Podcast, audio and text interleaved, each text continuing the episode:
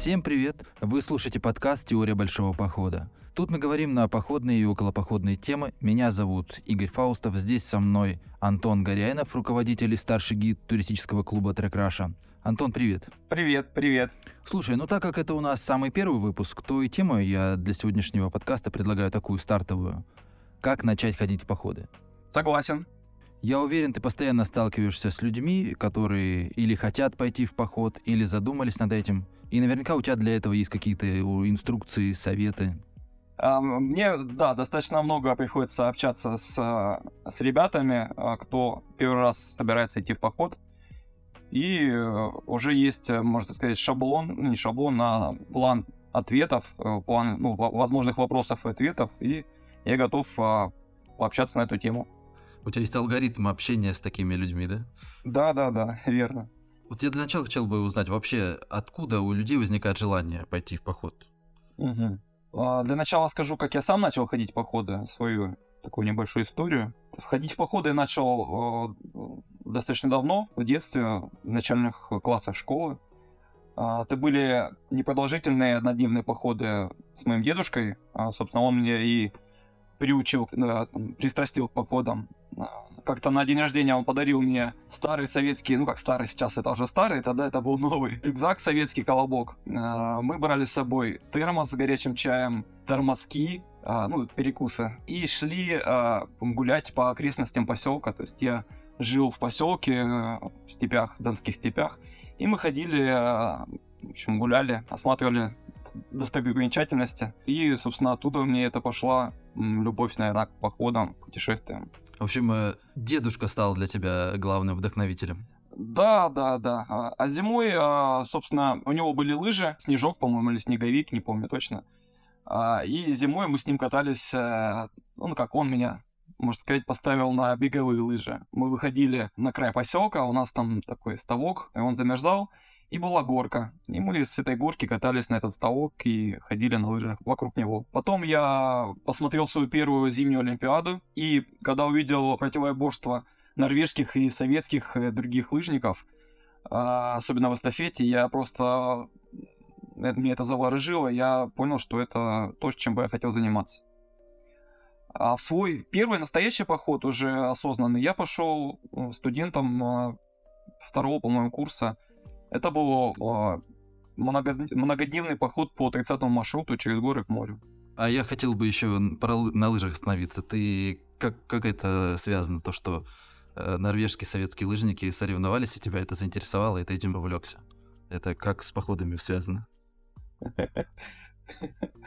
Uh, ну, uh, если быть точнее, тогда уже это были не советские, это были российские. Uh, да, там еще были казахские лыжники, итальянские, да. Вот, просто это все было по прокуроров, а потом Смирнов, а, Дели, Бьорн Дели, а, ну, итальянские тоже лыжники. Я просто видел, как они соревнуются, как у них вот этот азарт, как они сначала один обходит другого, потом другой показывает характер и обходит еще там, то есть вот это вот противостояние физики, психологии, азарта, желания победить, и все это так вот меня захватило, что я понял, что это то, чем бы мне хотелось заниматься. То есть сочетание физической формы, какого-то азарта, боевого духа, вот это все мне э, показалось близким. Ну так не обязательно же в поход идти для этого. А, ну, как показала потом практика, что это все примерно одна и та же сфера. То есть идти с рюкзаком э, и в с трекинговыми палками это то же самое, ну и как это перекликается с подъемом э, на лыжах по, допустим, в горку? А, ну, смежно, смежно. То есть, э, если брать, допустим, а, что, что меня еще вдохновило, а, я потом узнал, что вот эти лыжники, которые соревновались друг с другом, да, там тот же Смирнов и Бьернделя или Айсгальд, Айсгальд такой был. Mm-hmm. Они, оказывается, были близкими друзьями и также ходили в походы и куда-то вместе ходили на байдарке, то ли по Норвегии, то ли еще где-то, в общем. То есть вот, вот эта вся атмосфера меня вдохновила. Вот. А если брать э, атмосферу ну, соперничества, конечно же, нет. То есть а, в группе, в походе, это в первую очередь, это наоборот, э, единство, братство. А, но, а другие составляющие присутствуют. То есть желание пройти маршрут, желание, может быть, быстрее пройти там, или а, пройти какие-то сложные участки вместе. То есть такое командное взаимодействие. Кстати, я не задумывался, а действительно, я давно уже интересуюсь э, велогонками, лыжными гонками. И когда я стал подписываться на каких-то лыжников, биатлонистов, и тоже за ними слежу, что они часто там лазят по горам, бегают по горам, тренируются, в те же норвежцы. И это, это, это меня тоже, наверное, в какой-то степени да. под, подвигло на свое время. Да, да. Да, и, кстати, я заметил, что именно вот такие вот э, виды спорта, как лыжи, бег, э, не знаю, я так не следил. Да, как ты сказал, э, вело, они смежны с э, какими-то такими горными походами, трекингами. А если брать другие виды спорта, ну, сложно себе представить футболиста, который будет заниматься там альпинизмом, условно, или теннисиста. Так, ну, в общем, ты глубоко копнул в лыжи. Я в детстве, конечно, ходил с родителями в походы. Они, наверное, заложили во мне какие-то такие моменты, стремления ходить в походы.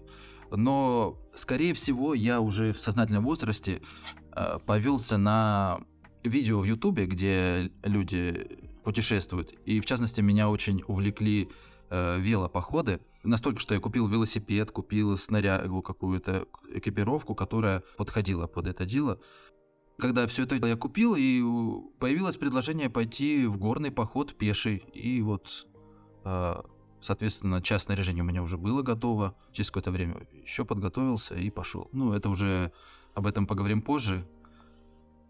Так, ну, про, про тебя я понял. А ты вообще вот как думаешь, почему у людей возникает желание пойти в поход? А, я тоже про себя вскользь упомянул, но наверняка есть еще более какие-то глубокие вещи, которые людей толкают к этому. Если вот брать э, общий ответ такой, не копать глубоко, то в первую очередь приходит на ум слово «походная романтика». То есть это костер, вечерние какие-то посиделки, походная еда с костра, красивые виды, общение. Но если копнуть глубже, то мне кажется, что это где-то у нас на уровне ДНК у человека. Любопытство, открывать новые места, получать новый опыт, общаться с участниками в коллективе. Также любоваться красотами пейзажей гор, преодолевать какие-то препятствия, познавать э, свои возможности. Ну и во многом благодаря этому качеству человек э, в целом эволюционирует. Если вспомнить, э, как... Ну, если вспомнить, как развивалось человечество, для начала человек условно вышел из Африки расселился по другим территориям. Что двигало им, сейчас сложно сказать, но, скорее всего, стремление к лучшим территориям а, шел человек за едой, скорее всего. Но если брать уже более свежий период, ну, условно, это освоение новых материков, открытие Америки, Австралии, это достижение северного и южного полюсов а, человеком, выход в космос. Исследование какое-то. Исследование, да. Мне кажется, что это сидит э, глубоко достаточно у нас, у людей. И это у нас вылезает наружу, да, у некоторых. Я думаю, что это у всех сидит, просто у кого-то сильнее это развито чувство, у кого-то слабее. А в походе, соответственно, это такое, получается, сжатое, исследование в сжатые сроки. То есть человек он едет там в горы где-то, где он еще не был, проходит маршрут, получает какой-то опыт, преодолевает препятствия. И это такое небольшое, условно, путешествие на Луну такое. Угу. А чего ты кайфуешь сам в походе, когда уже ты там находишься? Да, собственно, от всего того, что я перечислил, для меня немаловажный фактор это общение. И я понял, что вот соло-походы идти мне не интересно. То есть мне интересно а, идти в поход, любоваться видами, что-то там преодолевать, при этом делиться а, эмоциями, впечатлениями с кем-то еще в команде. С такими же единомышленниками э, такой обмен энергией, можно сказать. Вот ты упомянул соло-поход, и здесь я э, хотел бы тебе задать вопрос, какие вообще бывают походы? Э, кроме как э, соль, вот соло-поход, uh-huh. это когда ты идешь один, да, куда-то, и совсем, и остаешься да, один да. сам с собой наедине, все. А можно же пойти там с кем-то uh-huh. еще. Какую вот, какие лучше походы выбрать? Какие бывают, какие лучше выбрать? Можно разделить по видам по категориям, по длительностям. Например, бывает горный поход, а, водный, пеший, альпинизм, велопоходы, есть даже авто, ну и много-много всяких походов. То есть человек изобретает все больше и больше разных видов походов. Воздушные. На шаре воздушном есть, да. Есть по длительности. Например, это поход выходного дня, может быть, просто поход однодневный, прогулка. Поход выходного дня — это э, суббота-воскресенье, два дня, какие-то выезды ну, недалеко в окрестности. А, не категорийные походы, категорийные спортивные уже походы. Мгм. А, там, где нужна определенная спортивная подготовка. Походы для интровертов, походы для экстравертов. Ну, это уже субъективно, да. Есть, э, да, соло-походы, как ты уже говорил. Но соло это скорее уже не вид, это так, направление скорее. Это, это отдельный вид философии похода, наверное. Да, да, да. Ну, кому-то комфортнее идти в соло-походы. Даже когда он идет в группе, он идет сольно. Я таких знаю. Ну, да, да. Вот. Я, конечно, не, не критикую соло-походников, но есть определенные, так скажем, возможные негативные моменты. Если ты идешь один, особенно в сложных условиях, какой-то Мгм. отдаленной территории, могут быть свои подводные камни. Ну да, да. Допустим, я выбрал пеший поход по горам. Что мне делать дальше? А, Если ты выбрал, считаем, пеший поход по горам, нужно в первую очередь поискать среди друзей. Своих друзей, либо друзей друзей. Возможно, у вас уже есть такой походник, и вы можете с ним пообщаться, и он вас пригласит в свое братство походное. И можете пойти с ним в поход. Станет для вас гидом, да? Ну, гидом, да, на- наставником, как-то еще. Мгм. То есть такие, и среди моих знакомых есть истории, то обращайтесь, э, он вас консультирует. э, Как правило, у таких э, друзей есть свои друзья-походники, и они вас э, примут и научат всему, что нужно. И, собственно, вот, пожалуйста. Но лучше, наверное, обратиться в какую-то... В клуб путешествий какой-нибудь обратиться стоит. По-хорошему, да. То есть тут я немножко копну в историю. То есть если брать э, времена СССР, то почти при каждой школе, либо учебном заведении другом, либо предприятии, были свои кружки, клубы туристические, и это ну, не составляло сложность. Обращались, там все организовывали, и вы вливались в это туристическое сообщество. Сейчас э, некоммерческих клубов по пальцам перечесть э, почти не осталось. В основном это коммерческие турклубы. Они находятся в крупных городах. Ну вот смотри, я, допустим, загуглил. Хочу пойти в поход э, мгм. в горы. И мне выдала э, поисковая система трек Раши. Я захожу и хочу выбрать. Я не знаю, никогда не ходил, что мне делать? А, ну, а, для начала вам нужно а, поделиться, что вы хотите, какой... Нет, в горы. Я хочу в горы, все. Выбрал поход в горы. Ну, соответственно, если вы еще ни разу не ходили, то для начала выбрать что-то короткое, непродолжительное, двух-трехдневное. Мгм. По времени оптимально всего это лето. Начиная с июля и по конец сентября можно в несложные ходить походы. Чтобы не замерзнуть и чтобы не сильно промокнуть. Да, то есть в первую очередь нужно определиться с длительностью, то есть для начала выбрать короткий. Ну, это логично. Идти ненадолго, чтобы не сильно замерзнуть, не сильно э, промокнуть. И, наверное, испытать минимум стрессов за поход. Например, не каждый человек жил в палатке. А тут же предстоит еще первая ночевка в палатке. Да, да. И, еще немножко возвращаясь назад, перед тем, как вы выбрали а, поход, нужно узнать состояние своего здоровья. А, например, если вы решили пойти в горный поход, а, допустим, у вас потенциальная проблема с позвоночником или с ногами, с коленями, Мгм. то это может усугубить проблему. Поэтому перед тем, как куда-то идти, что-то выбирать, нужно проконсультироваться с врачом. И после этого уже выбирать, какой формат похода вам подойдет. Может, какие-то есть э, такие, знаешь, пробные версии, когда ты можешь э, с минимальными рисками испытать эту нагрузку какую-то, когда ты быстро понял, что у тебя есть какой-то предел, который, скажем, лучше не переступать, и ты становишься и задумаешься, стоит ли вообще. Есть какие-то такие проверочные вещи? Мгм. Ну, например, есть а, походы выходного дня. Это можно сделать даже не с клубом, а даже самим или с друзьями собраться и сходить. А вот а, в моем случае, как это было, немножко вернусь назад, перед тем, как пойти в поход по тридцатке, а, мы с друзьями, у которых также не было опыта, решили сходить в поход выходного дня у нас из Новочеркасска в станице Мелеховская по степям, по полям. Э, Двухдневный поход с одной ночевкой в палатке. И, собственно, проверили свое состояние и выявились определенные проблемы. У кого-то со здоровьем, у кого-то со снаряжением, у кого-то с тем и с тем.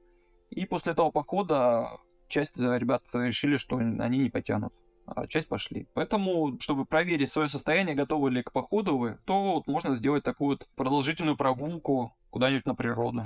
Ну, это, конечно, это очень, знаешь, как, от- это ответственно, мне кажется. Вот когда человек вот так подходит, это очень ответственно. А наверняка бывают случаи, когда люди, ну не то что безответственно, а, как сказать, Или на авось все это дело воспринимают? Да, конечно, бывали случаи. Среди моих участников уже, когда я стал профессионально этим заниматься, а, были ребята, которые пошли с нами на Эльбрус с севера, а, и они до этого ни разу не были в горах и в походах. При этом они поднялись на вершину и себя очень хорошо показали. Мгм. У них был опыт спортзала, у них была хорошая физическая форма, но это, на мой взгляд, скорее исключение, потому что, по моему а, мнению, перед тем, как идти что-то серьезное, нужно перед этим сходить что-то попроще. Это будет правильный путь. Смотри, я когда э, собирался в свой первый поход, я его начал планировать аж за 9 месяцев до даты самой. То есть я там чуть ли не подбирал отпуск, чтобы он четко в эти даты попал, потому что мне нужен был запас до, после. Хоть это и был поход такой, не супер многодневный, по-моему, с тремя ночевками он был, но все равно я брал отдельный отпуск, чтобы и несколько дней было до, несколько дней после, чтобы я был свободен, чтобы я мог настроиться, чтобы я потом смог отойти от этого похода, потому что для меня это... Я понимал, что это нечто новое для меня, и нужно быть готовым к любому исходу. Мгм. Стоит ли так же, как я, перестраховываться, или это излишнее? Это вопрос, да? Ну да. Если это длительный и серьезный поход, то, конечно, стоит серьезно к нему подходить. Ну вот ты как думаешь, мы пошли в природный парк Большой Тхач? Мгм. На, на праздник, на выходные. По сути, на выходные, да. И ты брал отпуск специально для этого? Ну, двухнедельный отпуск брал, да, для этого дела. Специально для похода? Да. Ничего себе. Слушай, ответственно прям.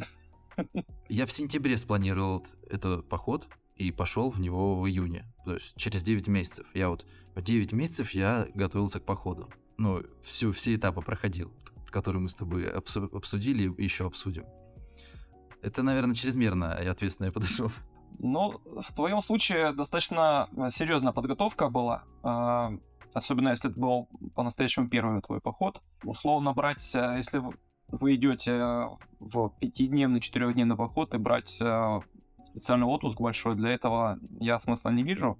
Допустим, за день до похода и день после похода я рекомендую а, брать запас, чтобы можно было восстановиться после похода. Походы разные бывают. Бывают какие-то непредсказуемые ситуации в походе, возможно, какие-то запоздания с обратным трансфером, или ну, из-за непогоды может быть какая-то задержка в походе. Поэтому нужно закладывать люфт, запас на день, ну, может быть, два дня после похода, чтобы восстановиться. Ну, а перед походом, чтобы, ну, день на сборы был, свободный день Вообще я перестраховщик. Э, Ну, в данном случае, да. Ну, все же хорошо сложилось, поэтому имеет смысл на на существование такой.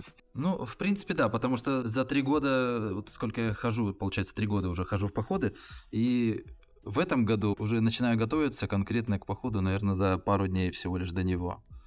Если это ваш первый поход, и это многодневный поход, то, конечно, имеет смысл перестраховаться и максимально-максимально детально к этому подготовиться. А если у вас уже есть опыт, ну там и уже все на автоматизме, все вопросы решены.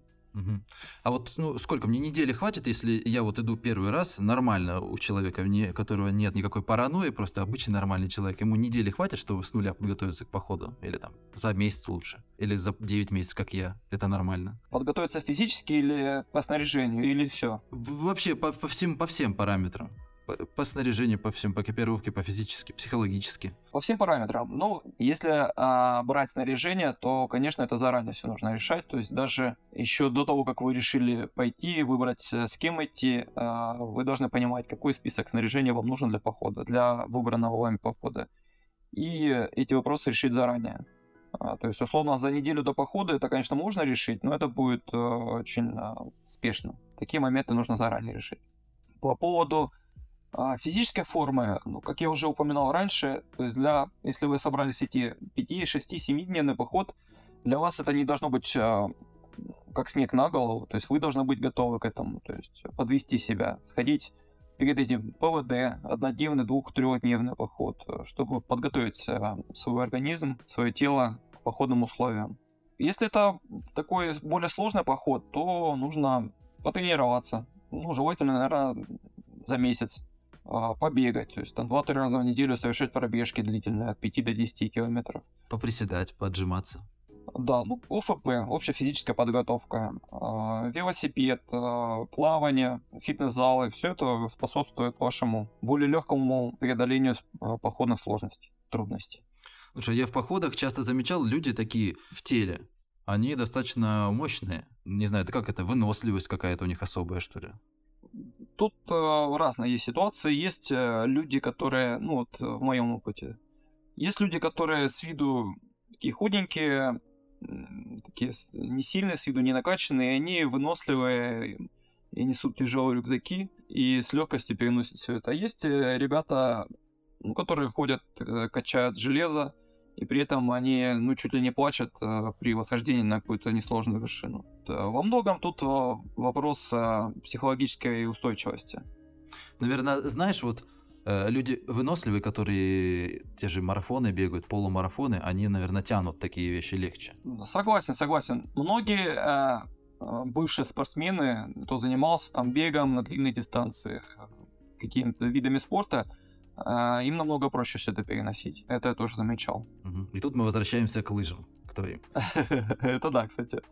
А, при этом был опыт, что со мной ходили ребята, которые ну, не занимались какими-то видами спорта и даже не бегали, но у них вот э, есть врожденность. Да, они не могут там быстро бежать, быстро идти, но они спокойно, медленно поднимались э, и преодолевали препятствия, все, все получилось. Вот. То есть тут э, важен набор, психологическая подготовка, устойчивость и физическая форма, чтобы она позволяла все это пройти. Так, определились. Выбрали отпуск, физическая форма в порядке, подготовились, выбрали с кем идти. А теперь подошли к такой проблеме, как нужная экипировка, снаряжение, потому что есть люди, которые в жизни, знаешь как, вот я такую аналогию проведу, у меня есть друг, который, допустим, захотел посмотреть какой-нибудь сериал. Он скачивает все серии, все сезоны, смотрит одну серию, понимает, что он смотреть это не хочет и удаляет, а скачивал целый день все это. И вот, наверное, также можно сказать по экипировке, по снаряжению. Можно закупить все, что есть, самое лучшее, сходить один раз, и оно потом будет валяться ненужное в углу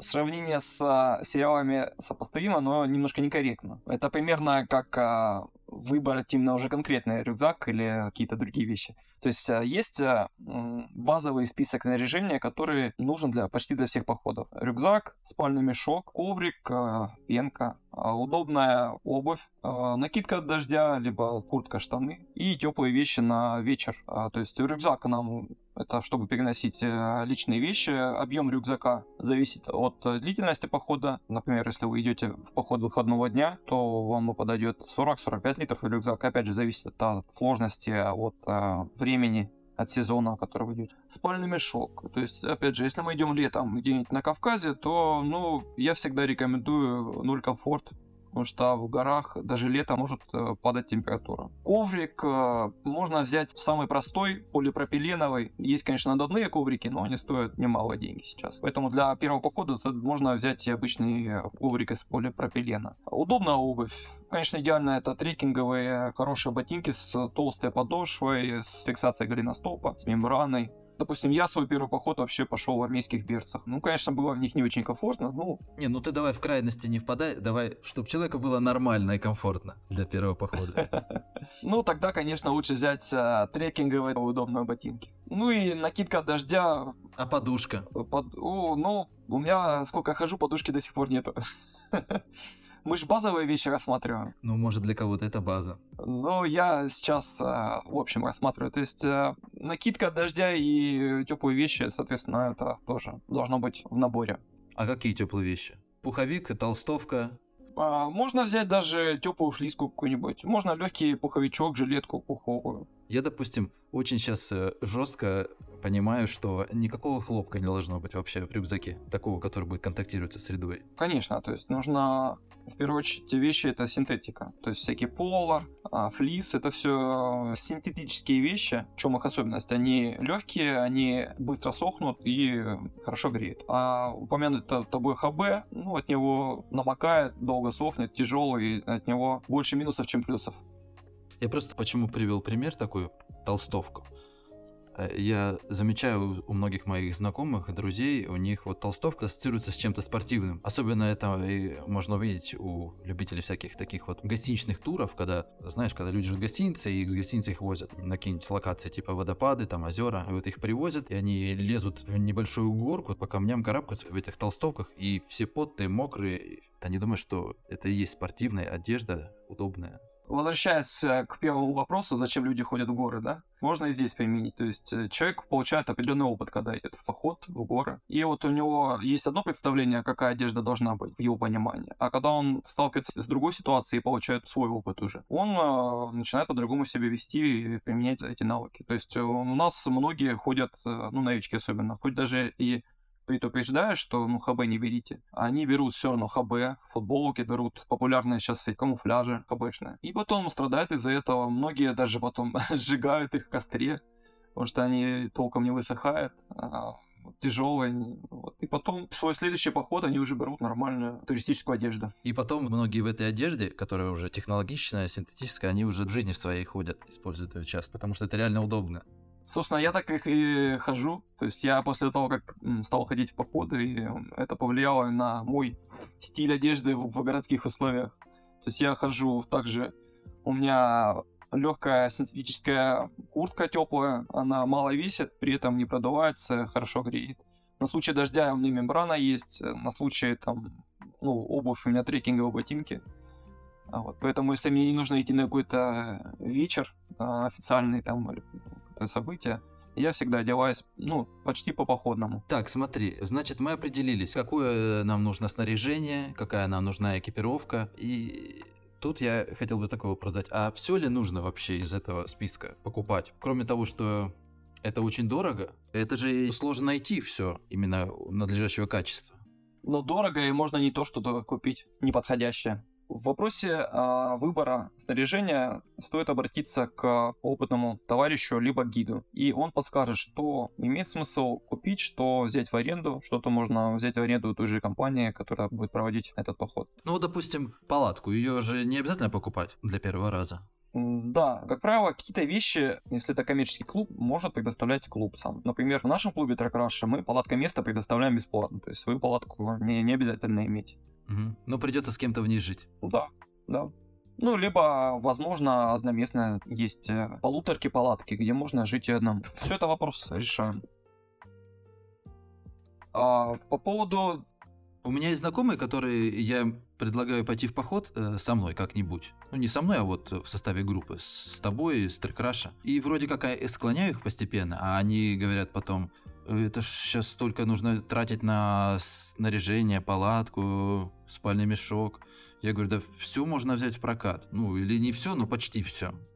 Я думаю, даже что-то из экипировки можно взять в прокат. Да, да. Такие базовые вещи, как палатка, рюкзак, спальный мешок, коврик, э, это можно взять в прокат в аренду. И стоит это, в принципе, небольших денег. Если все это покупать, то это стоит намного больше денег, то есть там в десятки раз. Поэтому рекомендую для первого похода что-то даже взять в аренду, чтобы понять, насколько может быть, вы сходите в поход, а вам это не, ну, не понравится, а вы уже это все накупили. Ну или даже, знаешь, можно, наверное, взять какой-то спальный мешок, на, например, взять его на 0 градусов, вот э, температура комфорта, сходить в поход и понять, что это слишком холодный мешок для тебя, или наоборот, слишком теплый для тебя, наверное, так тоже понять эту вещь. Да, да, верно. Плюс а, можно, даже если взять в аренду что-то, посмотреть, может быть, конкретно эта модель вам понравится. Возвращаясь вот э, к тем же лыжам, многие делают как? А, берут прокат, берут лыжи и перебирают какие-то варианты, то есть попробовали ну, один на одних скатать, на других, и потом подбирают для себя какую-то модель, которая, в которой максимально комфортно, и потом приобретают.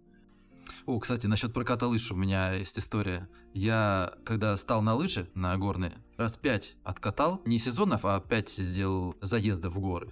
И на шестой купил себе лыжи. И после этого прошло, наверное, года четыре, как я еще раз встал на лыжи. У меня там случилось ЧП, что я одну лыжу потерял, вторую выкинул, и в итоге я потратил кучу денег на снаряжение лыжное, горнолыжное, и оно мне пригодилось лишь раз. Даже, можно сказать, полраза. Ну, считай, выкинутые деньги. Хотя ботинки я купил гораздо раньше, чем лыжи. Мне э, посоветовали ботинки брать, потому что такая более личная вещь, под которую проще потом лыжи в прокат брать, а вот ботинки, чтобы они были индивидуальные. И я, ботинки у меня до сих пор, ботинки я не стал выкидывать. Сложно представить, как бы ты ботинки потерял во время падения. Примерно то же самое можно сказать и про походы, то есть э, если рюкзак, э, спальник, можно это все попозже приобрести, то такие вещи, как ботинки, в аренду лучше конечно, есть они в аренду, а, но лучше э, приобретать свои. Ну, если это, конечно, не какие-то высокогорные восхождения, на Эльбрус, допустим. Если на Эльбрус, то на Казбек для первого раза имеет смысл в аренду взять. Если это обычные походы трекинги, то такие вещи, как обувь, куртки, термобелье, а нужно свое иметь, носки те же. На них, да, придется раскошелиться. Ну да, наверное, вот такие вещи, как термобелье, раз, потом э, какие-то флиски, э, шапочки, это все мало того, что пригодится в походе, а если походы не зайдут э, как увлечение, то это пригодится потом в будущем просто в обычной городской жизни. Да, да, да. Ну и плюс также пригодится где-нибудь, если вы просто погулять на природу выберетесь, а, на шашлык, условно, какой-нибудь в лес. В отличие от палатки. Да. А, или же да, на том же катании какой-нибудь на сноуборде, на лыжах тоже она отлично себя показывает. Помимо того, что вы можете пойти в поход э, с вашими друзьями, а, либо каким-то некоммерческим клубом. А сейчас а, повсеместно стали появляться и появились э, коммерческие клубы во всех крупных городах. Если вы живете не в некрупном городе, то будет проще найти такой клуб э, и обратиться, то есть без привязки к географии проживания. Допустим, я живу в Ростове-на-Дону и хочу пойти э, в поход, например, э, не знаю, где-нибудь в Красной Поляне. Мне же не обязательно искать компанию, которая занимается этим исключительно в Красной Поляне и базируется в Красной Поляне.